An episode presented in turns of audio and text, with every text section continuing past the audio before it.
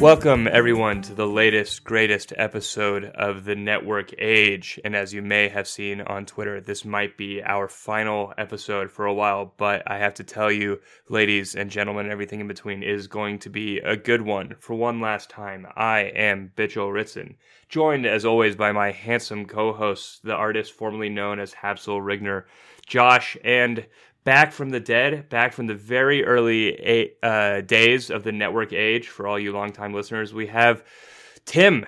Tim, thank you so much for joining us. Hello, everyone. It's good to be back. Yeah, did you miss it? Did it? Does it feel just like it always did? Did we keep your seat warm?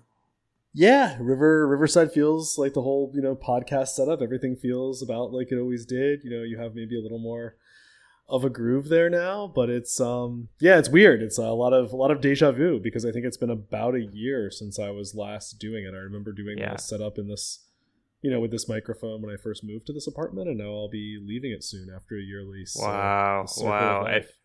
a year a year willing, has passed. Are you willing to tell us where you're going? Um, well, I'll say where I am first because that's like the least doxy thing. Cause then I'll be out. But I'm in um, Italy, in Milan. Um, and yeah, likely, um, you know, probably going to the U.S. We'll see what um if everything works out, but uh, probably the Bay Area. Despite the collapse. Yeah, yeah. There's been, I think, um, I mean, I keep hearing I decide, about collapse. Either I decided stuff wasn't collapsing, or I became more fine with collapse, or honestly, I just got sick of everybody being like 70 years old when I walk around on the streets. So I think that's most of it. Well, a year is important because a lot has happened in the last year. And that, you know, that's why we are having you on because, Tim, much like you are back from the dead, a project that you are working on that Hassel slash Josh and I work on has has been revived. We, you know, we were never dead. You know, we've always been here, but we're we're coming back into the to the public light, and really, we're having you on to talk about what has changed with the our company, formerly known as Uqbar, going through a rebrand right now, and and what are we calling it now? We're calling it Nectar OS. Is that right? That's right. Um, so unless something drastic changes between now and when this episode's released, happy to introduce that to the world. Hopefully, they'll soon see the imagery of the you know hummingbirds and hanging gardens and jewels. Um, but yeah, I think we're a lot more you know lush and verdant now in many ways. Mm-hmm. We're we're extravagant, fertile, and life giving. I would say about uh, our our product, and we're we're excited for everyone to to get to see it and to to get their their hands covered in sweet in our, nectar. In our nectar. In our nectar. Exactly. Yes. Yeah. And Lean so, it, don't laugh. yeah. So Tim, I think you know, for most of the people listening to the show, they they know about Uqbar, they know about the project, mm-hmm. um, and obviously, or you know, what was known as Uqbar, and obviously, a lot of changes have have come in the last year. So, why don't you tell us just a little bit about you know what the artist formerly known known as Uqbar was doing, why we made the changes we did, and you know where we're headed now we always wanted to use a decentralized computing layer, decentralized operating system in order to make um, let's say you know crypto really work. And i think that's even expanded like crypto is still very much the focus. And i think in the last year or two that's even expanded to wanting to integrate ai into that um, in that like in that whole decentralized ai world integrated with crypto. Um, and so i think that we our initial you know thesis was that okay we want to build this you know decentralized way to interact um, this layer to interact with crypto. And it seemed that urbit was the best way to do that because that it had a lot of you know engineering hours go into making exactly a decentralized operating system. Um, and i think like the main thing that happened was our timelines didn't intersect. I think that you know we were depending on a core project to you know sort of keep pace and deliver a certain level of primitives that we needed uh, in order to you know keep incrementally delivering on our vision. And when that doesn't wasn't happening and i'm not you know gonna like blame anyone there. I think a lot of people associated with with urbit would say oh you know it might not be ready yet um, you know for that kind of thing. Um, then we had to look elsewhere and we had to look at are there any other primitives that are undergoing heavy development uh, that can be used to make a decentralized operating system. Uh, and even if we have to take a step back, uh, what you know, how can we take like you know one step back in order to take you know two, three, four steps forward? So we had to stop around last, you know, I think it was, you know, give or take when we started talking about this to people was like around like you know June or so, um, and look at okay, what is there that we could use in order to really realize our vision. Yeah, I think that the mistake that some people have made is thinking that this is in any way us turning our back on the things that got us interested in the project in the first place. You know, uh, a decentralized OS, peer to peer applications, crypto integrations. You know, a truly de- decentralized way to use the internet. But what I what I tell people is that like actually this pivot was made in order to better realize those goals. And once again, this isn't about you know whether Urbit is right or wrong. It's just this is a technical change that we needed to make to actually execute our project to the highest possible level. Yeah, I can if for our sort of more technical listeners or people who want the i guess i'd call it the you know management consultants view of tech like you know where, where you're like a smart person but maybe not technical i can give like uh, just a quick overview of what that decision looks like because it was actually like very simple at the end of Please. the day um, and so, and I don't think anything I'm going to say is going to uh, really be controversial, even to people who still work on Urbit. You know, many of whom I'm, you know, still on good terms with.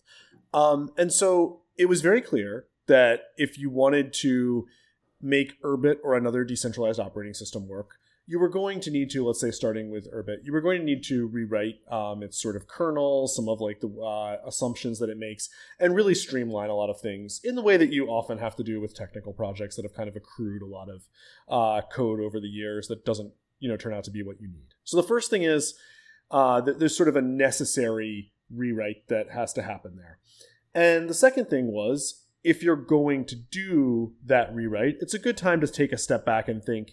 Um, what do we want to be the base layer of that? Um, do we want it to compile down to Urbit's Hoon and Nock bottom layer? Um, or is there anything else? And so once we started looking into the progress that had been made on Wasm over, I mean, I think, you know, everyone knows what it's, well, who's heavily into this world knows what it's done in the last six or seven years, but even in the last two or three, uh, there have been a lot of steps forward and where we you know thought it it, it very quickly became clear that we could probably use this uh, to do it. So it really was just a question of a rewrite is going to have to happen and a cleanup at that sort of base operating system level is going to have to happen. And then what language should we do that in? Um, what should we be what should we be targeting? And once we made those decisions and kind of analyzed everything clearly a lot of stuff fell into place rapidly yeah, so may, I mean, maybe this is a good time to talk about what Nectar actually is now. Um, mm-hmm. You know, if we pivoted away from the Urbit ecosystem, what does it look like now? You mentioned Wasm. Um, mm-hmm. What are the pieces that are putting this together, and what are the advantages of organizing the system this way? Given that you know, I think our audience has a lot of Urbit exposure. I'll explain it in Urbit analogous terms, um, not because I think Urbit friendly. Like, yeah, I think that not because those are strictly necessary, but just to, you know, for ease of explanation. So when I talk about using WASM, that's in a very specific context. That's for you want to write an application that you deliver to other users on the network, the same as, you know, an Urbit user who's writing programs would think of like a Gall app, they would call it, or if you're just thinking of just an app that you're installing via, um, you know, the app, the app manager.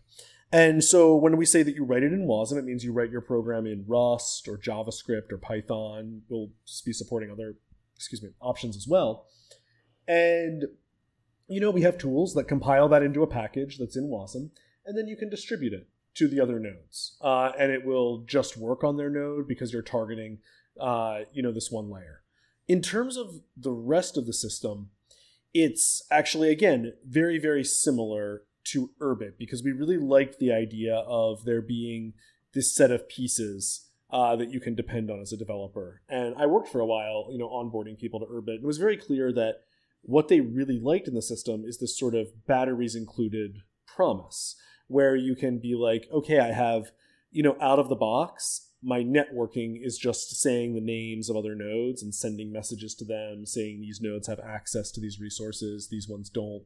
Uh, being able to store uh, data easily, um, you know, things like send messages across the network and send data, um, and also build, you know, front ends uh, that can target, you know, your own node uh, and manipulate and manipulate the data there. So for having, you know, networking, um, data storage, uh, maintaining the consistency of the node is another really big thing. And all that really means is that if you back up your, if your, you know, formerly Uqbar, now Net- Nectar node is backed up, uh, you'll be able to restore it. It'll be in a consistent state and it'll be able to, you know, sync up with the rest of the network and start doing useful things.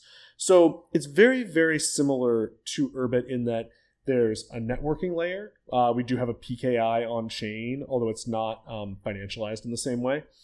Um, it ha- you know it manages your data. Um, it manages like network communication. It manages installing processes, and then users, uh, developers can also develop applications uh, and distribute them to other nodes in the network uh, and to their own node. I a, lot is made of the phrase uh, "just works." I feel like I hear this in tech all the times. It, it's both an aspiration and you know a claim lots of project names. But here's the thing, Tim and Josh. A lot of times people say stuff just works and it doesn't just work at all. uh, you know, it's it seems. I mean, this was something that Urbit said all the time, right? And then you would go to use it and, and stuff would fall apart. What what does this actually mean for for Nectar? That phrase.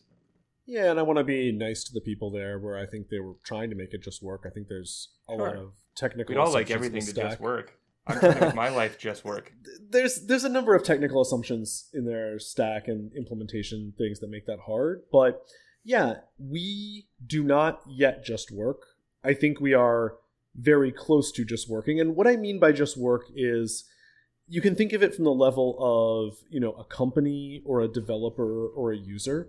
Uh, for a developer encounter, encountering a project it means they can type a couple simple commands into their terminal or cut and paste a couple things and they're up and running with an environment that isn't just sort of constantly breaking or throwing weird errors and they can easily follow along with examples and start getting stuff uh, you know, up. And so just works is the dimension of time. Like, are there not that many commands? It's the dimension of reliability. Uh, do those commands work? Um, and I guess like almost like consistency with the learning materials. Um, does like you know is does the stuff that you're being shown how to do uh, correspond with what you're seeing on your screen? I think programmers are much more tactile than is commonly realized, and they almost. So I, I guess I was reading a book by um, was Antonio Garcia Martinez about when he went to work at Facebook after his company got acquired.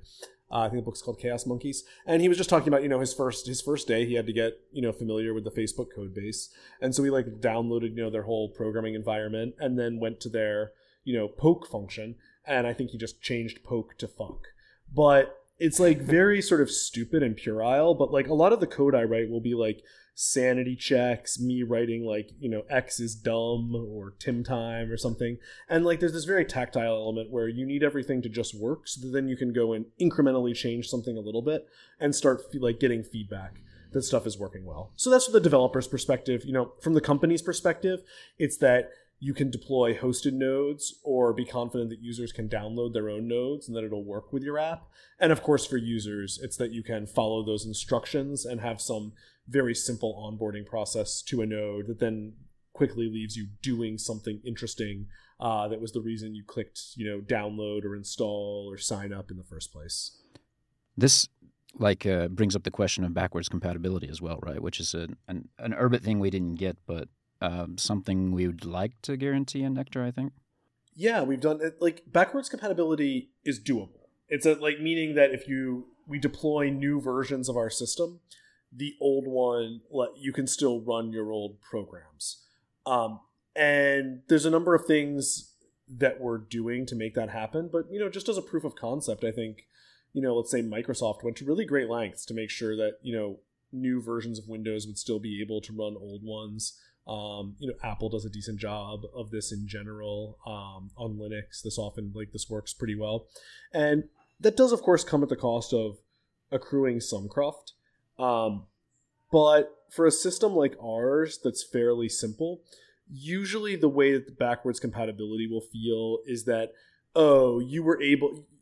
You're not necessarily gaining huge new capabilities, uh, but maybe there's some more ergonomic way to do things, even though the old way, um, you know, did work, but had you know had some extra stuff. So one thing we're feel pretty confident that we'll be able to commit to is that when we release the version 1.0 sometime in the next you know probably one to two months uh, we'll be able to not make breaking changes to that. Everything will be bug fixes uh, or additional features but your old programs should still work. And i think this is there's sort of the theoretical and the practical side of making a robust decentralized os and the theoretical side is okay we need to you know theoretically make it very strong like you know very strong think everything out have a good design. And the practical side is that what you're really trying to do is get a lot of people coordinated on a standard. And so while you would like your standard to be perfect the most important thing is that it actually exists and that they're on it um, and that you have a path to you know gradually uh, fixing like fixing and improving things over time but that you can keep everyone on that standard. And I think that those standards can be surprisingly long lived in, in ways that you know maybe the more autistic sides of us dislike or you're like why are we still stuck with like you know xcruft from you know unix in the 70s and you do want to redesign a lot of that in a new system but also in a way that's you know pretty good there's there's a lot of value to just having a system and you can get many many years out of that even if you don't get everything perfect, particularly if you have you know ways to keep backwards compatibility and fi- and fix things for new developers, users, uh, um, and applications as you go. Do you think that you're not being ambitious enough, starting with just version 1.0? Why not like version five or 10? Get us a little, you know, further along. Yeah, there was a lot of there was a lot of internal debate over that one. I mean, should I answer that seriously or like?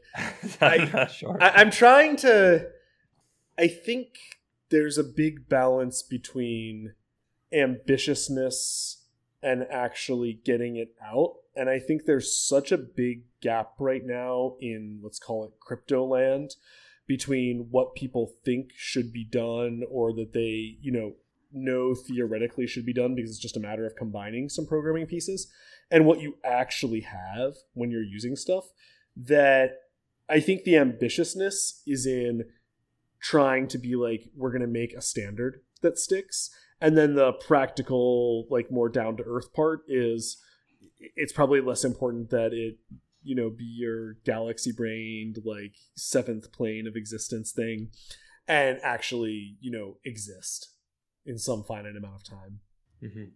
So let's talk about um, some of the things that actually put nectar together you know um, we have uh, you know the kernels being written in Rust. It's um, you know a lot of mm-hmm. the the processes compiled to Wasm, and then we also we also have some things that you know are going to be familiar to Urbit people. We've got a, a, a PKI. Um, you're going to have a choice between being a um, a direct or indirect node, which may involve some version of hosting that um, Urbit people are familiar with what does the the architecture look like at a more, let's more talk about level? Let's talk about the PKI first because I think this was one thing that Urbit did very well, uh, with with a few details that probably could have been better. Which is let's have a public key interface um, infrastructure where you can say this is my public key and actually own it and use blockchains to get consensus around who owns what, what version it's on, what the keys are. Like blockchains are great for PKIs. I think that you know probably for legacy reasons or fundraising reasons, um, you know I think they added in the Galaxy Star Planet aspect, which is there's all kinds of like post hoc justifications you can do for that, but really at the end of the day, like what you the, the main key thing is that there be a PKI online. The the price aspects of it are a, a lot less relevant, and I think if you got you know people drunk, they would admit that pretty easily. I thought it was um, like a, a, modern day fiefdom. Wasn't that the reason? I, I, I was going to be a lord. That's nice. I think there's yeah. I mean, again, you can put a lot of stuff on here. At the end of the day, I think there's a very positive thing to take out, which is that you like blockchains are great for PKIs. Uh, you want a PK uh, one PKI to be the standard. Um, if you want it to be the standard, I think you should make it like maximally interoperable. So we're looking. We have our own name system where you can register names, but we're also letting people, uh, you know, use the names of other NFT classes. Notably, I think we'll put on ENS, Lens. There's probably a couple others that will enable right out of the bat. Uh, the advantage of ours will just be that we'll, you know, um, in some rate limited way, probably pay for them and make it easier to onboard or let like you know companies building on Uqbar um, or Nectar. I need to get used to the new naming. Um, Nectar. manage that. Yeah, it's it's it's a better name. I could talk Mhm. talk about that part later. Um, and so yeah, and then direct and indirect nodes is just this idea that um, if you're a node that has a its own IP address um, or own IP and port, we should acknowledge that, and you should be able to tell people on the PKI that they can definitely hit you here. And if you're someone who doesn't have an IP and port that they can reach you at, um, say that here's someone who does, uh, and you can route through them to me, and we'll, you know, that'll be encrypted the whole way. Now, the super technical listeners might be asking, why don't you use NAT busting to get nodes that are, um, you know, maybe a laptop at home behind its router, but still accessible in some predictable way? And the answer is that uh, that's a little bit finicky. It's a later optimization that our architecture absolutely leaves room for and would fit in here. Um, and we're just you know leaving the later optimization till later, and for now just being like you know either you have a static IP and port or you're uh, you know behind a router, but either way the network will just work.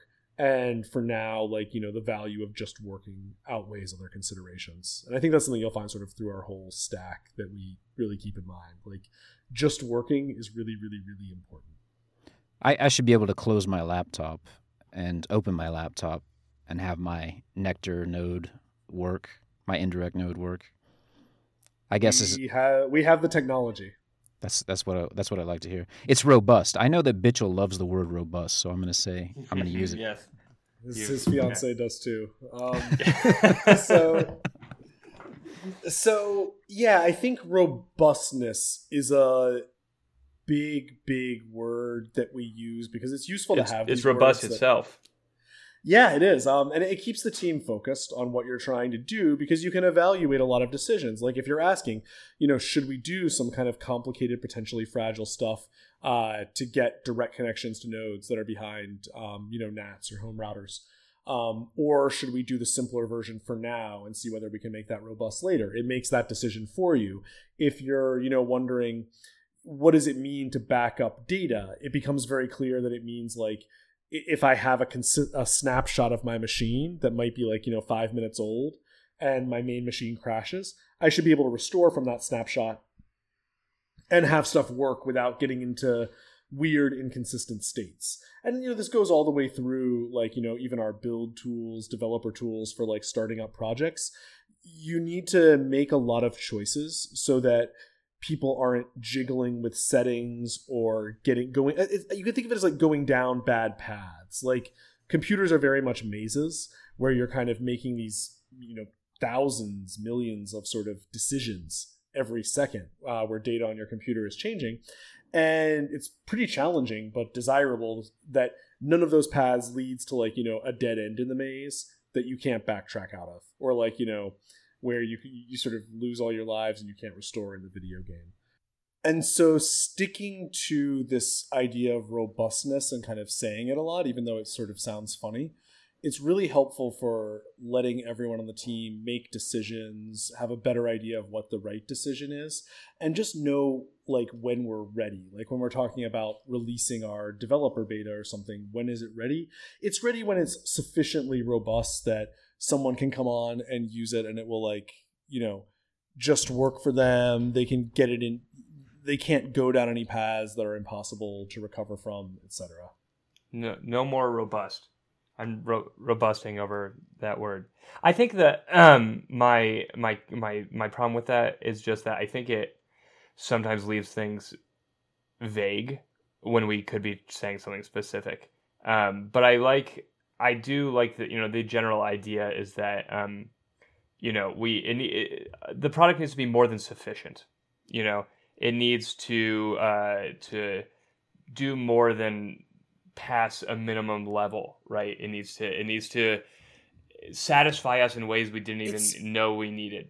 It's interesting that you say that it's vague because for me it's very specific and I guess I get this very visual uh, tactile like image in my head of like you know you have this like box that you're kicking around uh, and it keeps mm-hmm. working.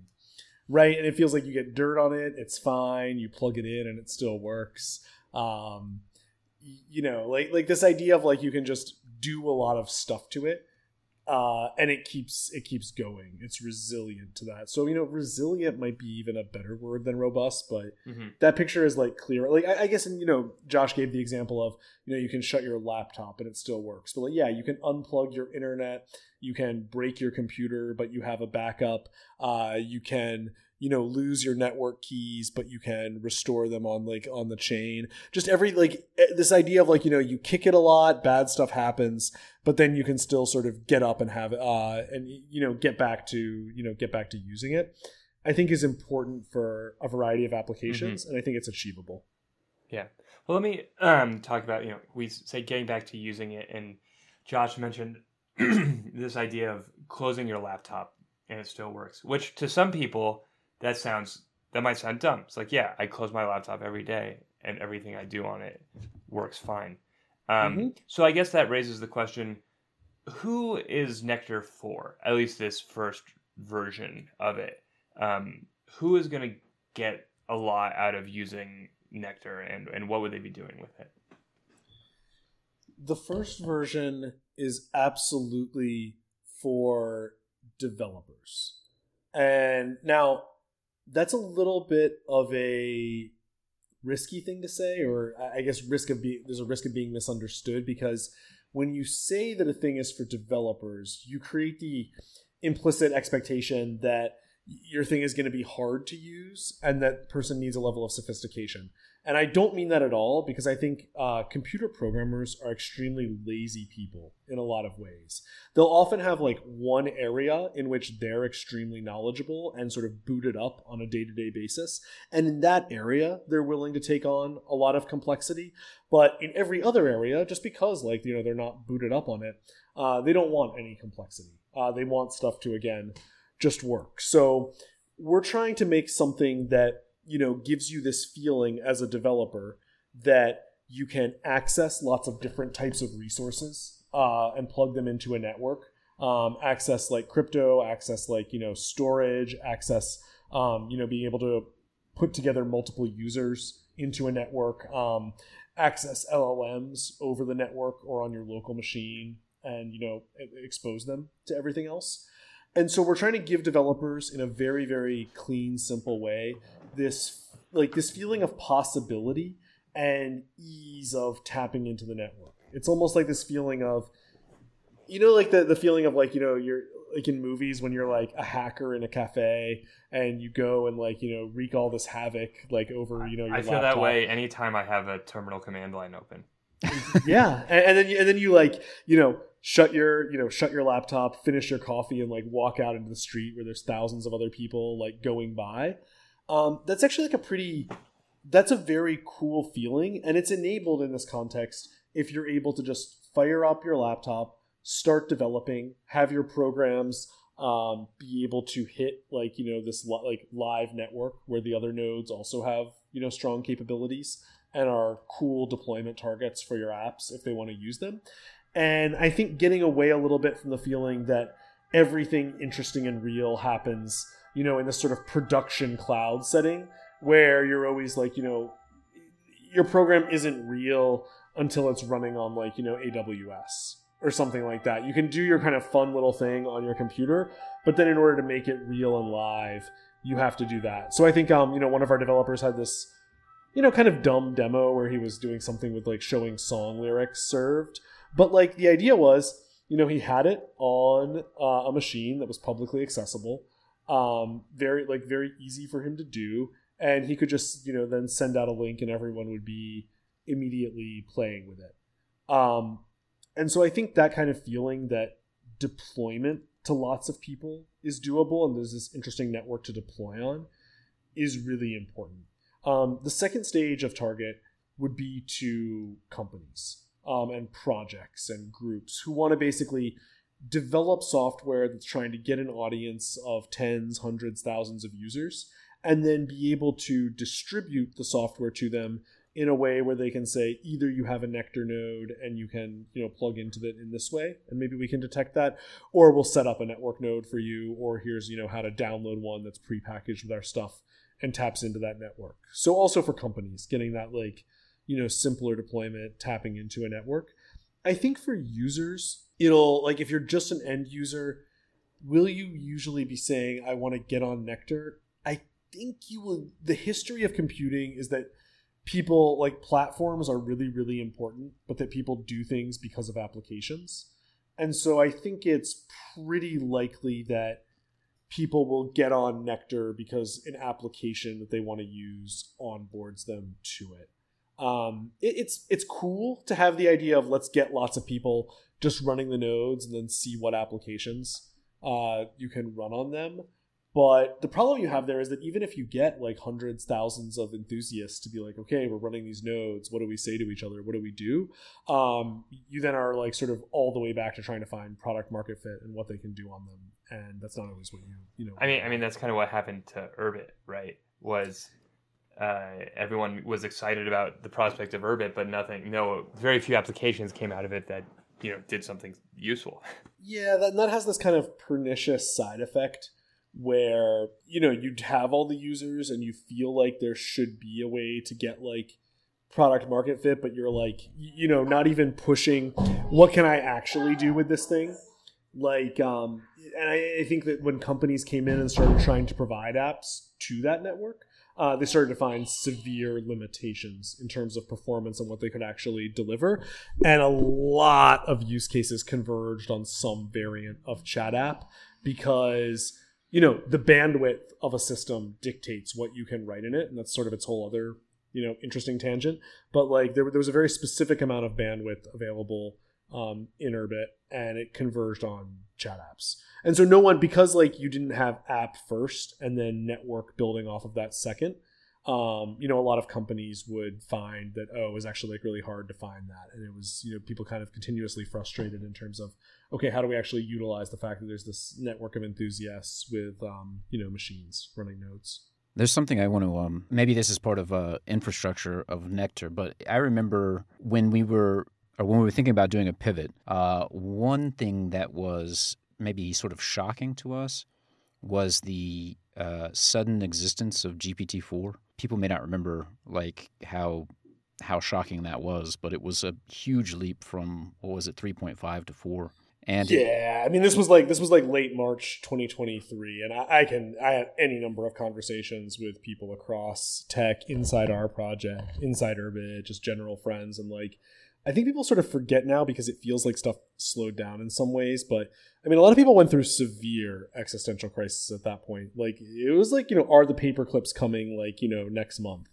Um, it was yeah, it, it, those were pretty pretty crazy times, and we might you know someone could release like a next step up in performance and kind of throw us right back there. Yeah, I, I, the there was a question um, in that though, which is sort of um, how has uh, we we do talk about AI a lot, and I'm interested to know how is Nectar good for integrating AI? What are we thinking about for integrating AI? So before I get to the like, you know, let's say sort of decentralized AI topic, I think the first thing to say is that one of the best uses of current LLMs has been as a programming aid that's like by far probably the best like you know sort of product market fit of them right now and it's the people who have had their productivity boosted the most are definitely either programmers or people who even couldn't be programmers uh, but definitely professional programmers have had you know pretty big productivity boosts.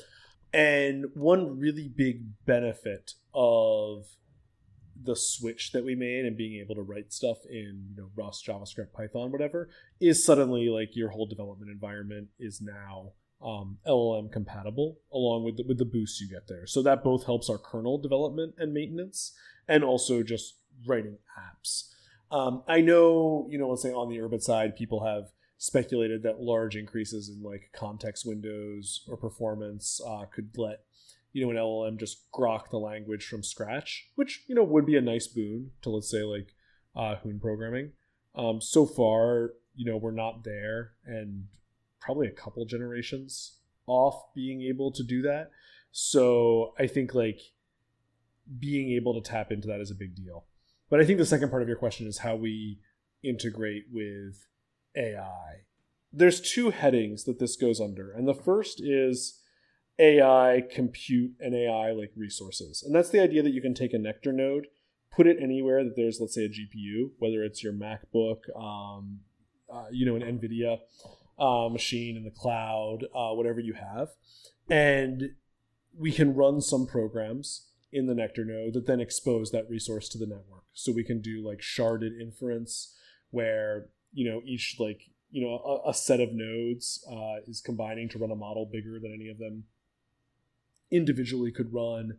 Uh, we can probably extend that to fine tuning. Um, doing that for training is tough. There's some papers that are promising in that direction, like the DiLoCo one, but it's not clear yet. I think a lot of people who talk about distributed training aren't really into the weeds on how hard that is, but you know, I think we're well positioned if that becomes possible. So that's one side is, you know, exposing resources and trying to take steps to decentralize the current like you know AI compute clusters and the dependence on you know massive compute clusters. Uh, putting those you know putting those out there and allowing you know people to write incentivization protocols, coordination protocols, etc. The other big use is data integration. So Nectar nodes can integrate anything. Uh, one thing we try to do a lot in developing apps is to sort of practice and test um, hitting outside APIs, data sources that people have, stuff like that, in order to ingest them. Because then you can create a marketplace in applications to do stuff with that data in interesting ways. Um, particularly like you know AI powered, and then you can also even hook that back, you know, sort of into the idea of decentralized compute resources, where you're running models in a decentralized way or locally on your node, um, and on data that's now been ingested locally. And I think the thing that then is sort of implicit in both of those and ties them together is this idea of a if you want to have a real decentralization, you need standardization. And so having a standardized way to write programs, deploy them, store their data, um, you, you know, talk to the different like nodes and give them identities, that's necessary in order to make this kind of a predictable, stable environment that can fit together in a way that you know LLMs can reliably access and do stuff with without it just breaking at the edges. And Nectar sort of affords the same AI promises that people hoped Urbit would. This might be more from a user perspective, right? Mm-hmm. But when you have all of your data on your node, this unlocks two things for AI, particularly in the genre of um, personal AI, which we've talked about multiple times on the show, including with Owen Barnes. And it mm-hmm. unlocks it unlocks two things. One is safety, right? Is having AI that you can feel comfortable giving all of your data to, and two is you know power and uh, expressivity and um, robustness of the tools that are being offered because you can you can actually give it all of your data, and that data can come from not just a single application or set of applications, but everything you use because it's all um, composable together inside of your your Nectar node. Um, so I, I, guess this is something that it's less about like the actual AI hookups and like coding and how it assists your productivity, but the types of tools that are going to be offered might you know the the final best version of AI has to live on something like Nectar for everyday use. I agree, and this isn't a super controversial statement. If you go to any conference about you know like sort of AI in general or decentralized AI or AI on your data, pretty much everyone will independently rederive something that looks kind of like Nectar uh, where it's like a person, like you know, some sort of personal node, or that you can you know run like you know stand like a standardized decentralized network, something like that, and that's great. That's really like that's really cool. I think people underestimate the degree of like schlep there is in getting all of that to like work together properly, and that's what we're doing. But I don't think anyone really uh, questions the desirability of such a thing for like the purpose that you mentioned. And so all we're trying to do is like, and I think doing pretty successfully to this point, and we'll show people very soon, is really just do that schlep for them so that the thing they sort of think should exist for you know operating on your personal data using AI and operating on your crypto like your crypto data and unifying it like to make such a thing like to make it actually exist. And you know there, there's a lot of things like this in software where people sort of underestimate the importance or ease of integration and how important it is for everything to fit together tightly and for some entity to like actually exercise kind of taste and work to like make that all fit and you know we're just we're just doing that. And so in some ways we're very very ambitious in trying to create a new standard. But in other ways we're just taking something that lots of people think should exist and just making it actually be there so that we can you know go to the next level of you know human evolution which is we, we actually have these things now. What are we going to do with them? So in uh, using Urbit again as an example, we we saw hosting start to pop up. I think there were probably four or five hosting companies, maybe mm-hmm. more uh, at some point.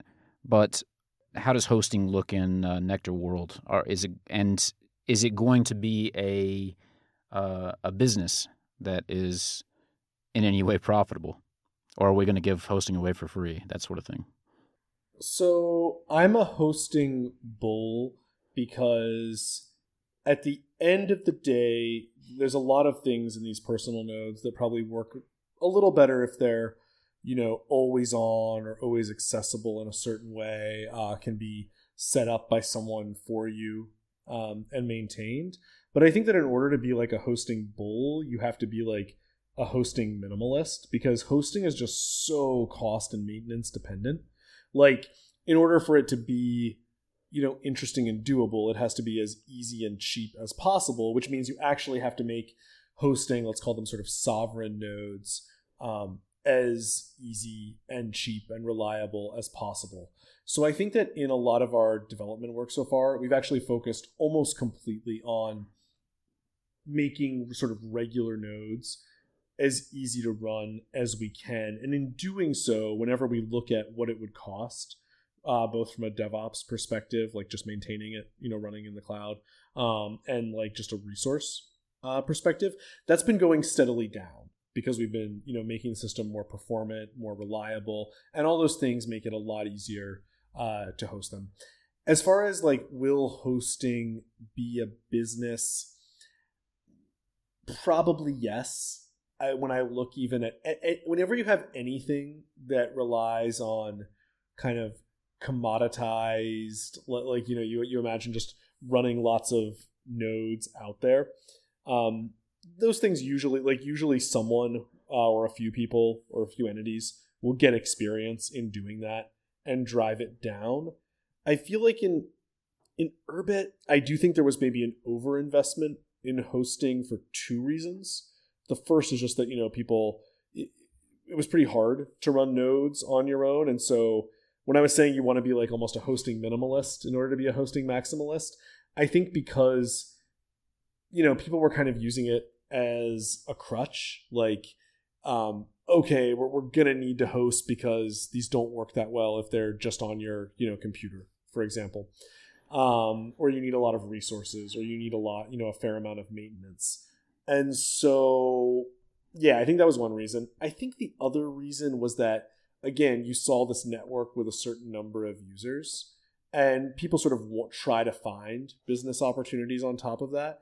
And you know, if you're having a hard time seeing applications you can deliver, uh, the next obvious thing is try to like you know deliver picks and shovels um, and try to build that. And I think uh, to to some degree there was an aspect of that just being like the most obvious idea sitting there, um, but also like the limiter for it. So for us, I would think, hope that we'll work pretty closely with the first applications and projects that build really interesting things on us uh, to make hosting easy for them and maybe you know do it ourselves somewhat. But and and then from there probably someone will find a way to make it you know an efficient low margin commoditized business. But i as i said our first version of this is really targeted at like developers. And so i think that lets you like productively put off the hosting question for a little bit because you can get so much development value from running it in a network of you know nodes where they're mostly uh, either laptops or non-hosting cloud nodes that are intended to expose some sort of like you know maybe GPU resource or you know storage resource or something like that. Well, you you mentioned performance, and now the like you know '80s car tuner in me wants to ask the question: How performant is Nectar in comparison to some other sort of uh, you know, you could you could compare it to Urbit. You could compare it to like the speed of Python and the speed of JavaScript. I think it's probably going to blow those out of the water. Yeah, Python and JavaScript run at roughly like like they're slower than Rust programs, um, but by about the same amount. They're slower uh, when you run them on your you know just normal computer versus Rust programs. Um, I think um, Nectar runs at pretty normal speeds. Like the networking speeds are mostly using the connection. Applications don't have you know a big you know performance a big performance penalty. There's some performance penalty in Wasm versus running native on your computer. It's like you know maybe half as fast, um, 70% as fast, like something in that range. But that's still, you know, in a lot of modern computers, very, very fast and like means that you can do lots of things. Um, I guess I would say it as, with the exception of some extremely performance sensitive things, like, um, you know, um, AI inference and things like that, that you probably need to run natively and pipe in via sidecar or something. Uh, most other kinds of things that you would want to write, like any kind of data processing thing you want to do, and like you know a like real time game, uh, would work fine. You know all those things you, you'll be if you think you should be able to do them, you can do them. There's not this big gap between I can do this thing normally when I write it as a program on my computer, but now that I'm on Nectar, I just can't do it because there's this big performance hit. It's you know we're we're within range. We're in the same order of magnitude. All right. So now we have an understanding of what Nectar is, how it works, and how we got here. But I guess the most important question then is where is Nectar going? So we wanted to ask a little bit about the, the timeline. When will developers be able to get their hands on this? And what does the next year or so look like for Nectar and its development? We want to get a developer beta in developers' hands during January. And that has two purposes to get them excited about writing apps on us and show them, you know, how you know how it works, have us learn about, you know, where are the gaps where we need to educate people better and, you know, make it easier to uh, use for developers. And the second one is also to find out how to make it easy for developers to package it for users. As we start seeing you know applications developed uh, we can find what's the best way like what kind of hosting is best when can you you know download the node on your computer when does that make sense um, and figuring that stuff out. And then that'll go towards a more stable release probably in the spring um, from which we would maintain backwards compatibility and again from there just keeping um, onboarding people building stuff uh, see, you know, seeing new things, looking if there's any breakout stuff that's like particularly interesting to use, and like you know, really supporting the people who build that. And as the year goes on, the goal is to turn it like turn Nectar OS into a protocol that's very reliable that you can build on. Like you can be like, okay, I can you know make apps that reliably depend on having identities here um, I know I'll be able to use X either hosting setup or give this configuration to my users, and they'll be able to you know store their data long term. Um, you know anything related to aspects of the network that require you know governance or parameters, uh, getting those put into like you know a cryptographic protocol. Um, you know, we haven't talked about whether we, you know, tokenize it in any form yet, but that's like, you know, a possibility if it makes if it makes sense. Um, and yeah, just t- taking the year to, I guess at a broad level, it would be making it possible to build things on it um, in a very in as easy as a way as possible, and then taking the things that like in actuality we see get built on it and amplifying those as much as possible. And this is really really similar to the path of you know crypto networks in general if you look at sort of you know layer ones or layer twos in particular where they're trying to get people building on it seeing what's interesting seeing what people respond to and i think the, the interesting thing about us is just that you know, we're sort of a meta layer on top of that. We're something that, you know, a protocol that lets you get more out of those protocols, like Ethereum, it's L2, Solana, what have you, um, because we have this off, like, you know, really rich off chain component and network that can put that together.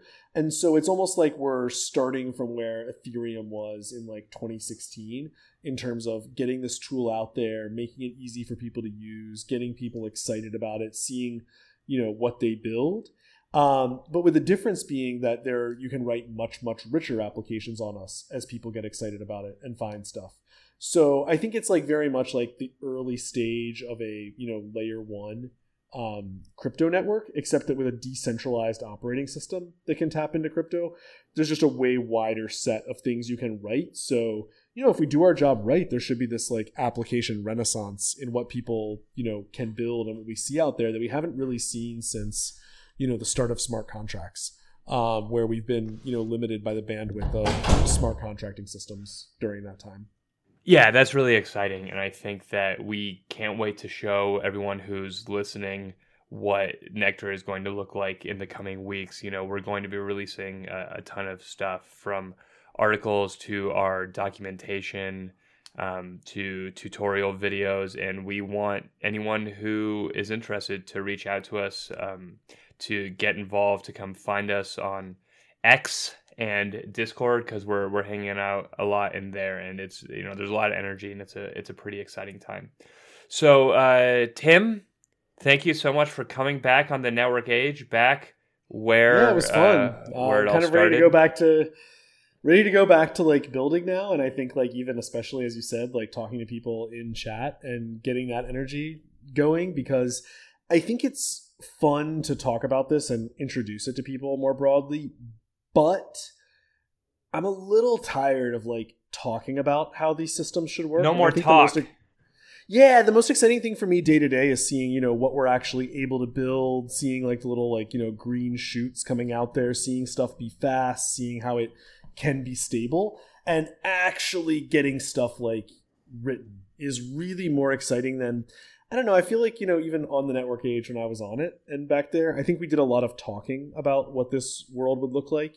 And I think the guys on our team have been getting more and more excited the last couple months as they've actually seen it start happening and can kind of feel it happening under their fingertips. And so I think that's what I'd like to get people more of. Um, and I think you can get a little bit of that in our chats, and we'll give you the link to our Discord uh, when a sort of native Nectar chat application is ready. Um, you know, we'll also publicize that. But for now, we're on the Discord. I think we'll be on Twitter more talking about this, uh, like about this stuff.